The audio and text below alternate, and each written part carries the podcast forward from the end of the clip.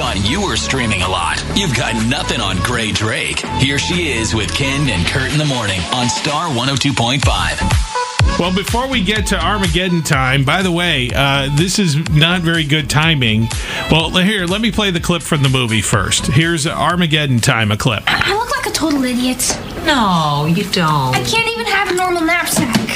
A normal ah. knapsack? Why would you want a normal knapsack when you can have this? This is an attache case. This is class A1. This, this says, I am ready to work. I come as a student. You just want me to be like you. What? You just want me to be like you. No. No, big boy. I want you to be a whole lot better than me. Okay. Mm-hmm. Now, so I, I'm. This doesn't sound like there's asteroids coming at the Earth. Am I right? no. Okay.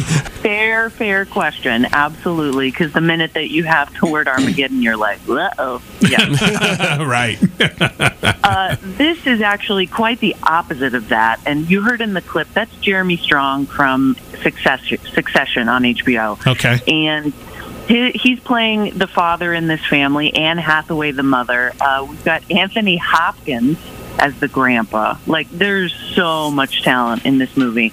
And together, they are a Jewish family in America in the 80s. So we got Reagan winning the election. We got trickle down economics about to take full effect. And Banks Repeta is playing this young kid who, you know, it's one of those growing up is hard movies.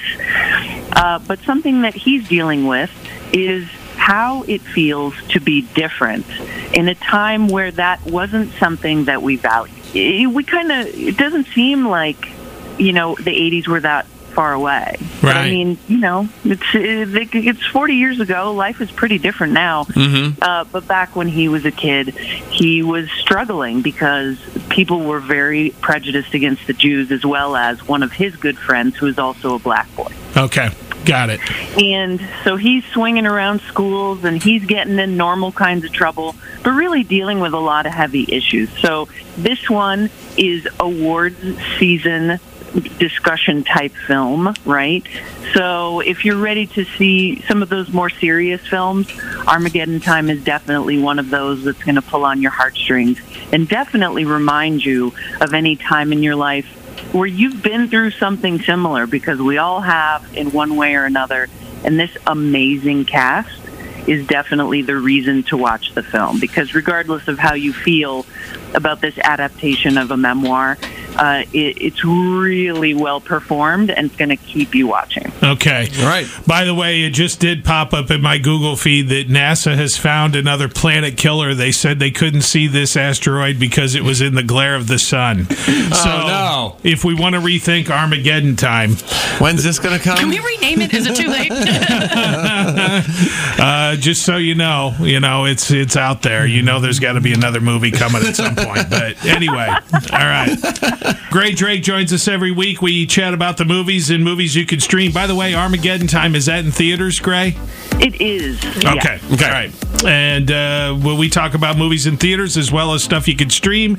And you can always find Grae on Instagram and also her YouTube channel called The Gray Area. And when you're searching for it, Grae is spelled G R A E.